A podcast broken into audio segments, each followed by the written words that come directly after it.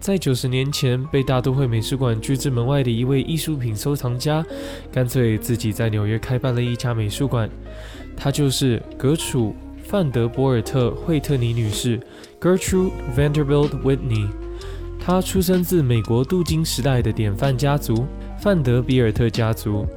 这家美术馆就是位于纽约曼哈顿切尔西区和格林威治村交界处，以收藏美国现当代艺术而闻名的惠特尼美国艺术博物馆 （Whitney Museum of American Art）。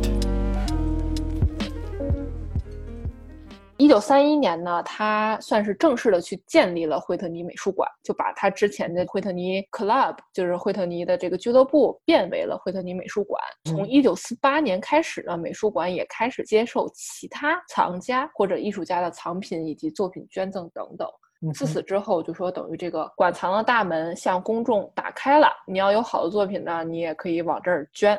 到了一九七六年的时候呢。美术馆接收了罗伦斯的遗产，其中包括像呃米尔顿、查尔斯、O'Keeffe、Larry，然后等等等等，美国十分著名的二十世纪的现代派大师的作品。到然后到了七九年的时候，就陆陆续续有这个艺术家呀、艺术家的遗孀啊，就纷纷向惠特尼美术馆捐作品，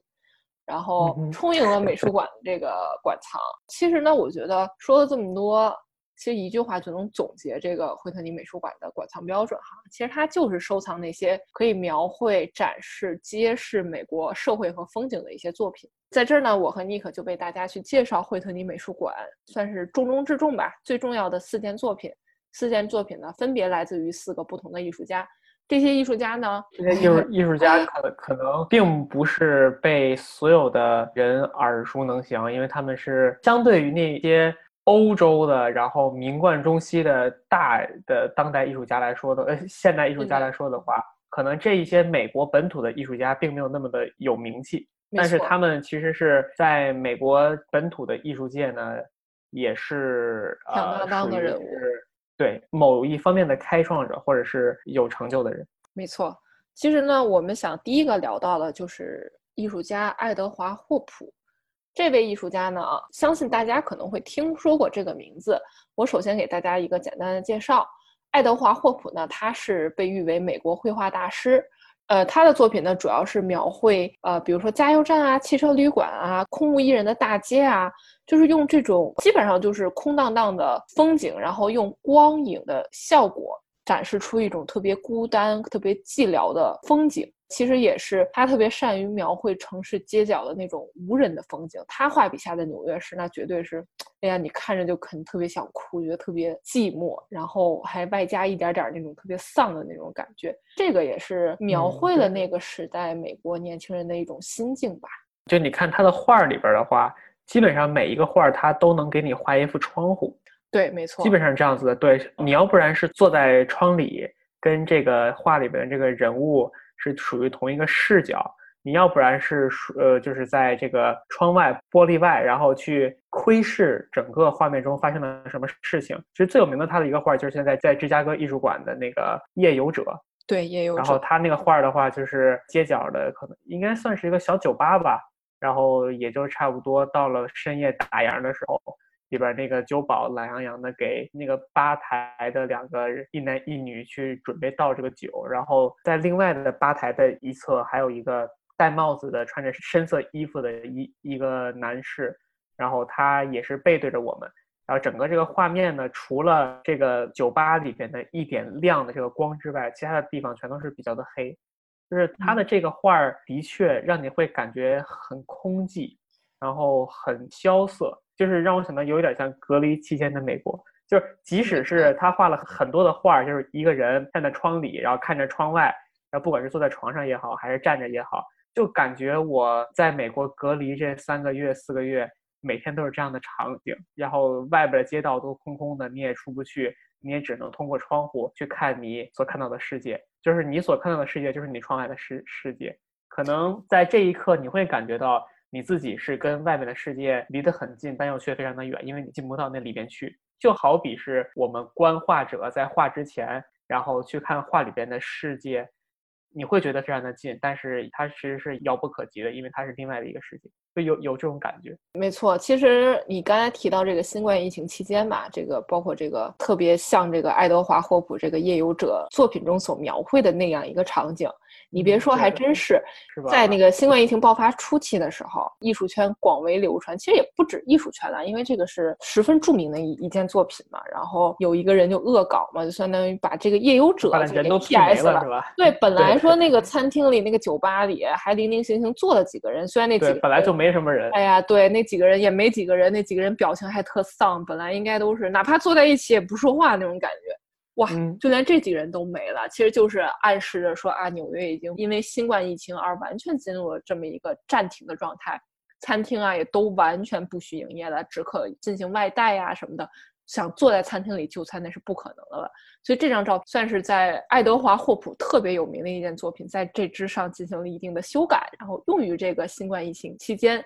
去展示这个纽约此时此刻的这样的一个感受。所以你刚才一说到那个，我就想起这个，我就觉得，哎呀，真的是又想起那段天天宅在家的日子了，就还挺心酸、挺痛苦的。然后其实这件作品呢，刚才尼克说了，它是在芝加哥艺术学院的馆藏，它没有在惠特尼。但是呢，惠特尼美术馆也收藏了包括呃这个夜游者的手稿啊，以及另外一件很有名的作品叫《星期日的早晨》。然后这件作品呢，我想主要讲一下它描绘的是什么呢？这件作品创作于一九三零年。除了夜游者之外，它也是霍普特别著名的代表作之一。他选择了纽约市的那种再普通不过的一种街边场景，就是特别矮的那种两三层楼的建筑，上面是住宅，一层是商户，窗户上字母也特别特别难以辨认。建筑上那些装饰物啊，特别粗勒的那种线条勾勒出来的。然后画面最中央最明显的两个物体，第一个就是消防栓，第二个是那个理发店那个招牌。就跟那个就是沙龙的那个蓝白红蓝白红的漩涡似的卷的那个，就是这两个是画面中最明显的两个物体，然后这两个物体就孤零零的站在那儿，街上一个人都没有，店面也没有开门，你就感觉上面的住户也都还没有睡醒的，根本没有拉开窗帘，就那种感觉。但是就是包括我觉得，哎呀，特别让我感到看了这幅作品，虽然是亮堂堂的天儿，日出照射的那种清晨的感觉嘛。但是就那种这个消防栓和这个理发店的招牌，他们的那个影子特别长，洒在这个街道上，就觉得一个人都没有，这个光和影的。感觉就营造出一种空荡荡的、特别充满戏剧性的一个氛围，然后看了就觉得，哎，虽然阳光很明媚，但我心里就是冷冰冰的那种感觉。然后刚才尼克也提到了，就说他特别善于以窗户作为隔断嘛，去描绘窗里的场景或者窗外的场景。所以我不知道你看没看过一部电影叫《雪莉：现实的愿景》，它是还原了十三幅爱德华霍普的绝世名画。这个导演呢，他把十三幅霍普的画。呃，按照时间的顺序串联起来，去讲了一段这个美国的社会历史一样，重现霍普的话。这个电影真的特别推荐大家看。就当时我在看这个电影的时候，没有太多的台词，说白了，主人公们的动作呢也都特别缓慢，就就是有种慢放的感觉。然后甚至他就不动，就搁那看书一页一页的翻，他也不说话也不动。但就是这个场景就让我鸡皮疙瘩掉一地，真的是神还原。就好像是当年就是霍普正在画这幅画的时候，我就正在那儿看着的那种感觉一模一样。这个电影 B 站有，大家可以感兴趣的话去看一看。而且其实最重要的是，他的作品对于这个光线的描绘是特别讲究的。他也被称为这个追光的人。是他，他基本上每一幅画你都能看得到有光源，就是你能够分辨得出来，他每一幅画的光源从哪来。没错，就是很很真实。虽然光线很真实，但是它所描绘的情景又很不真实。就是这两者是算是一个非常矛盾的一点。对，而且其实我觉得他这种整个画面的这种冰冷感和这种陌生感，应该是来源于霍普他画面中运用了大量的这种方形元素，不管是窗户也好，还是说房子的街角、房顶，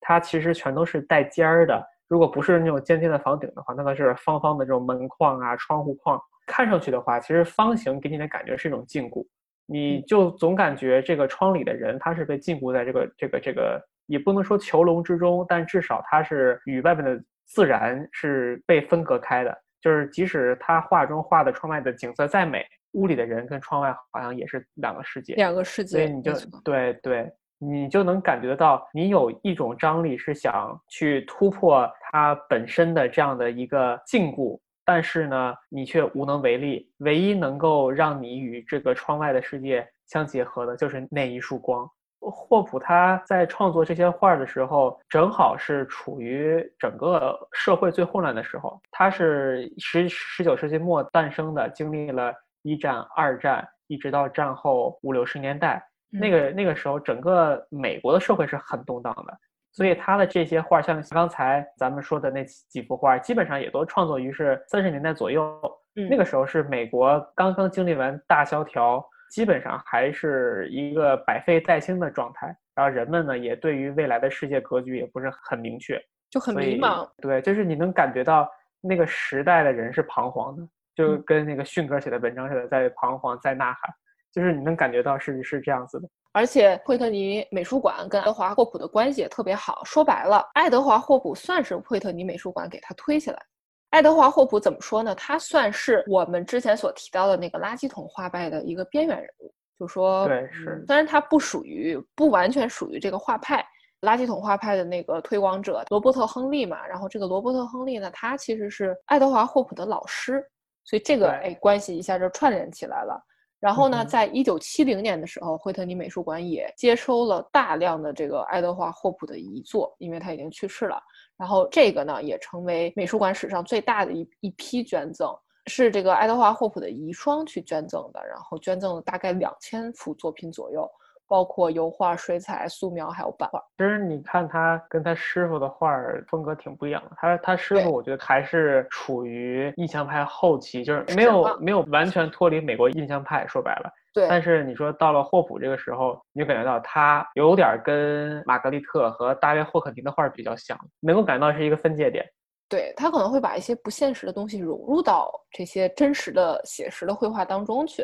但是罗伯特·亨利他就是美国最早期的这个写实画风吧，基本上每一年啊，当然是说的是呃九呃叫什么上个世纪的时候，惠特尼美术馆都会给爱德华·霍普办一个大型的展览，就说这关系绝对是够铁的。然后那肯定。下一幅作品呢，我和尼克想讲的是美国画家约瑟夫·斯特拉的作品。这件作品呢，简单粗暴就叫布鲁克林大桥，算是未来派的作品。这里有个故事，我就简单跟大家讲一下。斯特拉呢，他曾经是在纽约学习绘画，然后也包括为杂志去绘制这些插图啊。他也是之前去短暂的拜访了这个、探访了这个巴黎和意大利、欧洲嘛。然后在一九一二年的时候重返纽约。自此之后呢，他就开始以这种未来派风格的画呢啊，描绘摩天大楼啊、工厂啊等等等等。这个布鲁克林大桥呢，大家都知道，它是连接曼哈顿下城区以及布鲁克林的之间的这么一个很著名的这么一一座桥哈。它完工于一八八三年，当然了，就建这个桥好像花了多少年，二十多年的时间，就是还是很不容易的。然后呢，一九一八年的时候，这个时候已经距布鲁克林大桥已经建造了大概将近四十年了吧。这个时刻开始，斯特拉呢开始绘制布鲁克林大桥，借鉴了这个意大利未来主义的艺术风格，然后用那些特别明亮的颜色、有力的线条和一些特别格式化的形体，来暗示纽约这座城市的运动和力量。其实呢，未来主义是啥呢？未来主义其实说白了就是对任何的旧思想、旧政治、旧艺术和过去的一切表示不屑，就是啥都不是。然后相反呢，汽车、飞机、工业化这些带有当时特别科技元素啊，这些是未来主义者他们所关注的，就这些东西对他们充满了吸引力。他们呢追捧的是这种人类的发展和科学的进步。这个斯特拉他不光是画了这一幅，呃，布鲁克林，他他画了很多幅布鲁克林大桥相关的，呃，可以说是每一幅风格都不太一样。嗯，因为这个斯特拉他跟杜尚，然后跟很多立体主义的艺术家关系都非常的好，所以呢，你从能就是你也不能说从某一个特定的艺术流派去定义它，因为他的画你能够看得到，也有很多写实的元素，就比如说。他画了很多像祭坛画那样的圣母像，嗯然后他也有很多完全的，有点像康定斯基那样子，就是随便的在一个纸上去乱涂的那样子，用线条，然后用几何图形拼凑的图案。所以呢，我觉得像惠特尼的这个斯特拉他所画的这个布鲁克林大桥这个画儿，就是一个很典型的一个拼凑画儿。其实你刚一开始去看这幅画的时候，你可能能想象得到这幅画儿有可能是某一个教堂的彩色玻璃窗。嗯，因为你能够看得到它每一个线条都是很明显的，包括那个桥的那个墩子呀，左右那个桥的那个拱都是完全是左右对称的。而且呢，你那个拱外边你所看到的那个应该是曼哈顿下沉的高楼大厦，也都是很规则的，用线条跟方块或者是三角最基本的几何图形所拼凑的，有点像乐高积木块儿。所以呢，它的这些包括颜颜色。也用的是比较基础的原原色吧，就是有蓝色、有绿色、有黄的，还有红颜色。对，从远处看，能让人想到你可能在看的是一幅新哥特式的一个就是马赛克玻璃画。嗯，我看这个作品呢，其实它那个，你看这个画面正中间，其实它用蓝黑线条展示的是这个桥的那个钢筋，对吧？对，钢的锁。我第一次看这作品，因为确实它稍微会有一点点抽象嘛，对吧？就它的选的角度很新奇。然后呢，我第一次看，这个难道不是个夜店蹦迪的一个场景吗？就是我我个人会就当时一下就懵了，我说这画的是个什么呀？因为它这个是完全还有一点解构的这种感觉吧，就是它不是一个真正的说啊，我看到什么就画什么。包括它那个颜色，刚才挺立体的。对，刚才也说了，尼克刚才也说了一些呃，白、蓝、红、黄、绿，就这种比较基础的颜色。我的天，给我看的，我还以为嗯，这可可能是个大型的蹦迪现场吧。但后来，当我仔细去看这个画的时候，再加上它这个标题，我说哦，这真的是一个桥的形状。后面呢，就是这个正在建立的这么一个大都会，就是纽约这座城市嘛。所以就是包括灯火通明的那个感觉啊，我觉得哎，真的还是很巧妙的。它其实就是通过那种不同角度来绘制布鲁克林大桥嘛，结合的那种遍布在城市的什么桥梁啊、桥的那钢筋铁架呀、灯光呀、景观呀、一些夜空景色呀，就是完全可以感受到纽约这这座城市的这种绚丽和繁华。这也是为什么我一开始给看成大型蹦迪现场的原因之一吧。我个人认为，对。因为布鲁克林大桥真的是一个当时算是一个奇迹吧，我还是很不容易的。这个应该是修于光绪年间，这我还真没有对上。设应该应该应该是在同治年间设计的，光绪年间修的建成的啊。对，所所以就你你就你就想，同时期在世界各个地方能够建成这样一座大桥的国家，也就能够彰显他自己的国力。纽约那肯定是没问题。代替了欧洲老的就那些资本主义国家，然后一座全新的城市拔地而起，就这种感觉，这真的很不容易。你想，算是十九世纪末二十世纪初嘛？你就看那个，其实如果你从布鲁克林大桥就是走过去的话，嗯，它那个桥其实非常非常的庞大的那个拱。然后这个拱的话，其实你从这幅画能够看得出来，它的那个拱是尖的，就典型的那种哥特式的尖拱。嗯你在很多哥特的那个教堂，包括窗户都能看得到，的确能让人想得到，不仅是彩色玻璃，也有这种教堂的祭坛画。然后整个这个摆在你面前，斯特拉给你展现的这样的一个布鲁克林大桥。很让观众能够想象到，它可能是一个教堂的大门，就是它赋予的是一个代表了工业现代化的一个建筑产物，赋予它的一个神性，能让整个布鲁克林大桥背后的美国的这种新兴的工业社会，它其实是让它能够代替一部分人们对于之前对于信仰的精神寄托，而把那个过去在。生产力并不是很发达的情况下，对于精神的寄托，把一部分这种精力给它转移到就是现实的这种工业生产来，而或或者是说很现实的这样一个蓬勃发展的很有潜力的现代社会来，在赞美工业化，就感觉嗯，没错，就是对一百年前吧，二十世纪初就第二次工业革命对纽约这座城市的影响嘛。就是以及这个美国实现了这个资本主义工业化进程的这样一个完整的风貌，嗯，可以这么说。对我刚刚忘说了啊，就是包括爱德华霍普的《星期天的早晨》那件作品，以及这个斯特拉的布鲁克林大桥这两件作品呢，都在惠特尼美术馆的七层，算是永久展出。所以大家要来的话呢，这两件经典馆藏，请不要错过。足不出户逛纽约，带你一起云看展。然后下一个作品，咱们讲另外一个很有代表性的一个由呃乔治克莱尔图克所所绘制的一幅描绘很平常的一个纽约场景的一个作品。这个艺术作品它的名儿很简单，就叫 Subway，就是地铁。嗯，然后整个这个画面呢，你能看得到，如果你在纽约就是坐过地铁的话，基本上你可能并不能分辨出来这个地铁站到底是哪儿，但是它是一个很典型的纽约地铁。然后你能看得到有那种旋转的那种树的那种栅栏门，嗯，然后有往下走的这个破楼梯，然后长长的这个通道可能通到另外一个出口，对，然后有人在周边这样去徘徊，但是整个画面给你一种很诡异的感觉，因为画面中所有的人都好像是在演你，就是好像并不是一个很正常的路人，而像是所有人都好像是一个身兼秘密的特务一样，对，跟间谍似的。就像电影里那种间谍，就一定要哎呀，露出那种眼神，神色慌张的那种感觉，对对，故意要被人发现那种感觉。整个画面最中间就是最显眼的地方，就是一个女士穿着红裙子，然后能一眼的就是让你就是注意到这画面的最中间嗯，但是呢，这个从她的表情上你能够看得到，她应该是很慌张，左顾右盼的样子，并不知道好像这个周边发生了什么，好像随时就有一个危机要降临一样。但是更诡异的是什么呢？他身后站的所有的人，好像全都是像雕像一样，所有的人面部一点表情都没有，凭空出现在这个女人女人的身后。有拿公文包的老人，还有在那个栅栏外边楼梯口，就是插着兜闲逛的人。然后最可怕的是，他的左边有一排往里走的，就那种就就就那种小的一个小隔间儿。对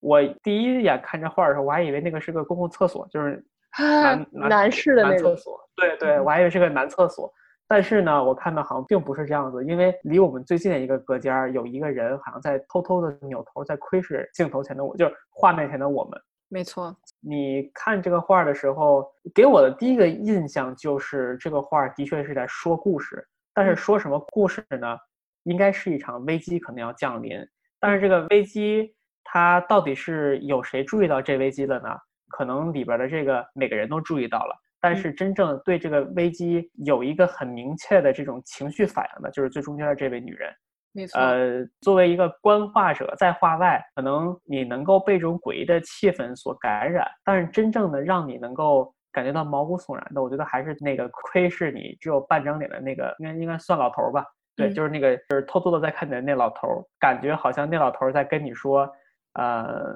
你快走吧，然后这个地方可能待会儿就要炸了，就有那种感觉。嗯，其实对于我来说，就这个女人的表情特别像我赶不上地铁，或者我在纽约地铁里迷路似的。啊，那是经常的事了。神情一模一样，就是我觉得真太贴切了。就是因为纽约地铁大家也都知道，就是说又破又烂又复杂，就是你经常找不着这个出口入口在哪。特别像我这个神色慌张的我，然后后面的人也确实像你所说的，你不知道他们在干什么，鬼鬼祟祟，奇奇怪怪。但其实呢，这幅画其实是乔治托克，就说这位艺术家，他是为了去描绘这种战后城市生活的一种孤独感和那种幻灭感的那种感觉。你就想吧，包括你看这幅作品，人呢几乎都顶到了天花板，对吧？嗯，这个是不可在现实生活中是就不可能就不现实的。你那个地铁其实地铁没没这么对对，其实地铁那个就是那个走廊的顶棚很高的，就说你这个作品为什么就哎。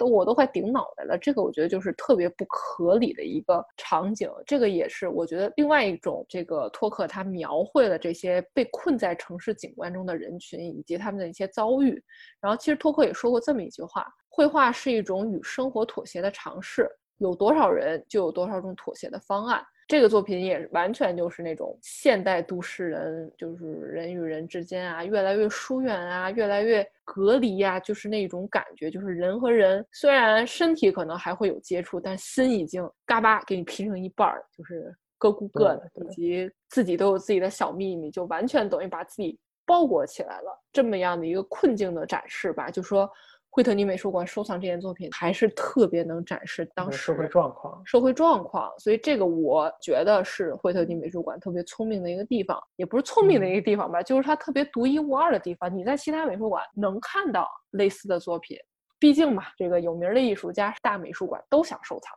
但是惠特尼美术馆在这一方面，它还是有一个比较集中的收藏和展示。如果你想通过艺术、通过视觉的这样的一个方式去了解，哎。二十世纪初的美国，包括二十世纪吧，整个一百年的美国，那么纽约这个惠特尼美术馆，你真的不要错过，它真的还算是比较系统的把这个故事以视觉的方式讲给你了。然后这件作品同样也在七楼，算是永久的展出吧。就是你从惠特尼的这个展览里边走一圈，你你能够感觉得到，如果你每一幅画细细的去看，去研究它背后所代表的那个价值观，包括它。所描绘的那个时代背景跟故事后，你应该会有一种你看完了一个美国近一百年一个纪录片的感觉。就就是他其实惠特尼他通过的是视觉形象为你展现出来的一个社会发展脉络，以及美国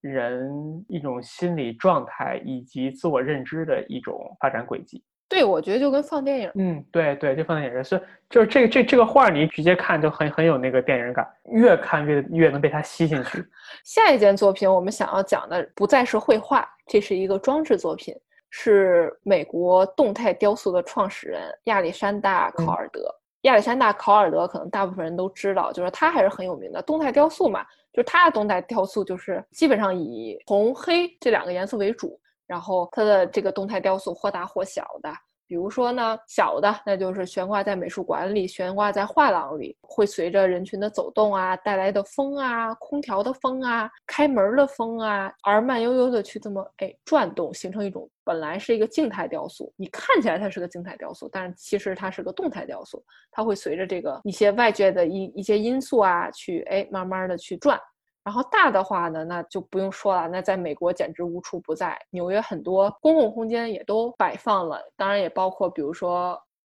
各大美术馆啊、公共场所呀，大家都多多少少能看到过这些，就跟巨大的天外来物似的，就咚往那儿一放，就是这种感觉。但是这个并不是大部分不是动态的，就是死的。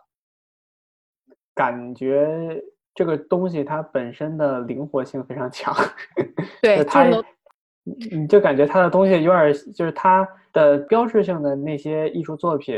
比如说有一种是那种挂在天花板上的，然后一个杆儿，然后杆儿两头可能拴两个小片儿这样子的，就有一点像一个风铃，或者是有点像一个小的一个，怎么去形容？一个一个小秋千或者一个小的那么一个呃，我特别像一样，对对对，一个平衡的动态装置，对，平衡对，都别对，那是对对。其实说，刚才你可以提到，就是这个平衡装置，就说为什么他这个考尔德他会做这种感觉老是悬的乎的，就这种，就是有一种平衡，但是感觉风一动就可以打破这种平衡的这种装置。其实呢，就是在一九二一年，他是二十三岁，他是学这个机械工程的机械工程师，然后他在那个船上就躺在那个船上看着那个星空。就觉得月亮缓缓的落去，然后太阳慢慢升起来这种感觉，然后你就想吧，月亮是黄色，太阳是橘红色，然后有一种特别动态这种交错的这样一个感觉，就是自然嘛，这宇宙嘛，这个是你对，就是一种规律，就是是一种规律，对你没有办法，你人类你怎么着你也不可能去破坏它，你不可能说让日月颠倒或怎么怎么样都不可能的。考尔德就对这种这种莫名的这种自然美妙的平衡。但是又感觉特别脆弱，这种平衡就特别特别感兴趣，所以呢，对这个就是他想要做这种动态雕塑的原因之一吧。其实这个具体的我就不多再讲了，因为真的还挺老套、挺常见的。但是呢，考尔德的有一件作品真的是惊艳到我了，其实也是惠特尼美术馆的馆藏之一，也是在七楼正在做展示。这件作品呢，区别于他平常的这个动态雕塑，很少有人知道。它呢就叫考尔德的马戏团，是一件装置。为什么会有这个什么考尔德的马戏团？这是什么鬼？考尔德他小时候就跟很多男孩子一样，就是手很巧，然后也是善于去动手嘛，真的动手能力 max。然后他在二十岁的时候，他在美国那个最大的私人能源公司爱迪生公司，他在那儿做那个机械工程师。然后他就对这种机械的东西啊特别感兴趣，然后再就是可能看到了这个马戏团的主题，就顿时就爱上了。这个考尔德马戏团其实就是一个类似小孩过家家规模大小，其实不是过过家家规模大小，它可能比过家家稍微大一点。就说它可能每一个的这种玩偶啊，更像是小孩拿的那种洋娃娃似的那种大小吧。这个就是一个过家家规模的这么样一个一个马戏团的表演现场。这里呢没有太多复杂材料，你要想找什么任何当时的高精尖那种材料没有的，甚至你可以说还挺粗糙做的，但是呢粗中有细。就比如说里面的有一个骑马的人，我之前看那个视频印象特别深刻。这个骑马的人呢，他的一只手拽着缰绳，另一只手呢举起帽子，那个帽子呢就像用的是那个什么材料啊，就是有种翻毛皮做的，就是男士戴那种礼帽，哎，特别精致。然后这个男士的头其实就是一个小木块儿，但是这个木块儿呢，就是你看的上色上的还挺糙的，但是呢，粗中有细的一点是什么呢？他竟然给他画了个大红唇，我就觉得这个真的是直男般的粗中有细，我觉得还挺有意思的。当然，这个马呢也是用这种木条和铁丝组成的，感觉这个给之后惠特尼美术馆这个作品保存真的是产生了一定的挑战。啊，它这里边这种铁丝儿啊、线呀，包括这种架的这种布啊，还有什么，我觉得的确不是很容易说给它完整的保留下来。对，你说铁丝它总会被腐蚀啊，总会被什么？就而且铁丝那么细，你就想想吧，这都一百年的时间了，就还能保存下来。惠特尼美术馆也是下了不少功夫吧，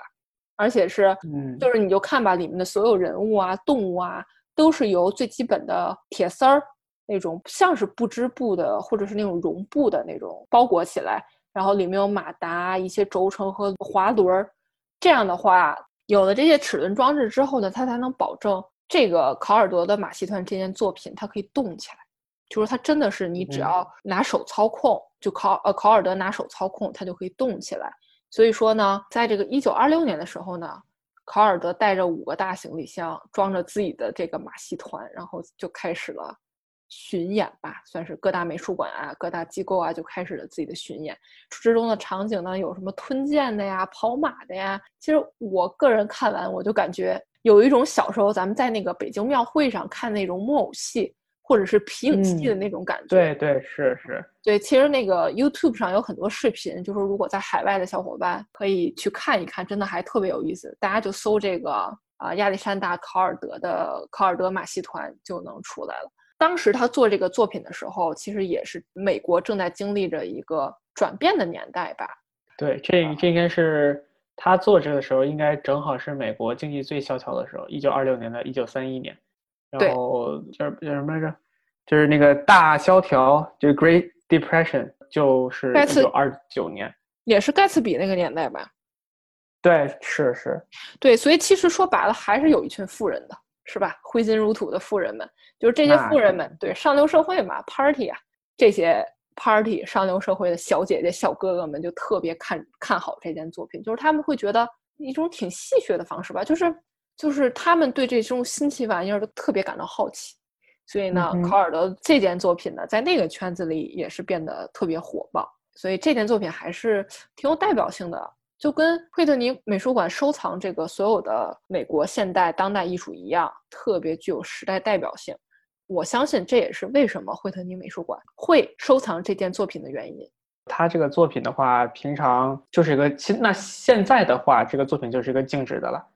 嗯，没没错，因为这个东西它不能自主的去动，一定需要人摆弄它才能动。是，然后这个考尔考尔德他也对整个的这个人物怎么动啊，像这个马呀车怎么动进行了编舞，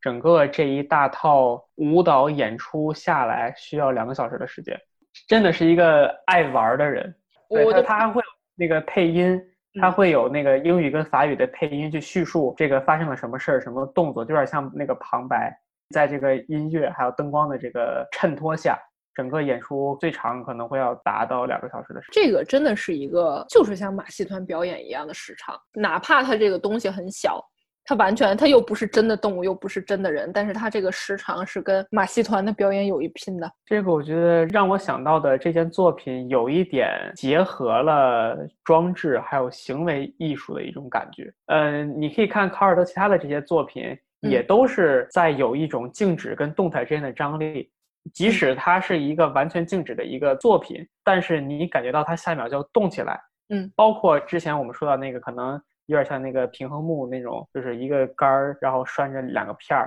或者是它其他的那种大型的雕塑装置作品，也都是动感非常的强。的确，说在博物馆里边看到一个这样的小的马戏团在你的眼前，不得不感慨艺术家还是很有童心。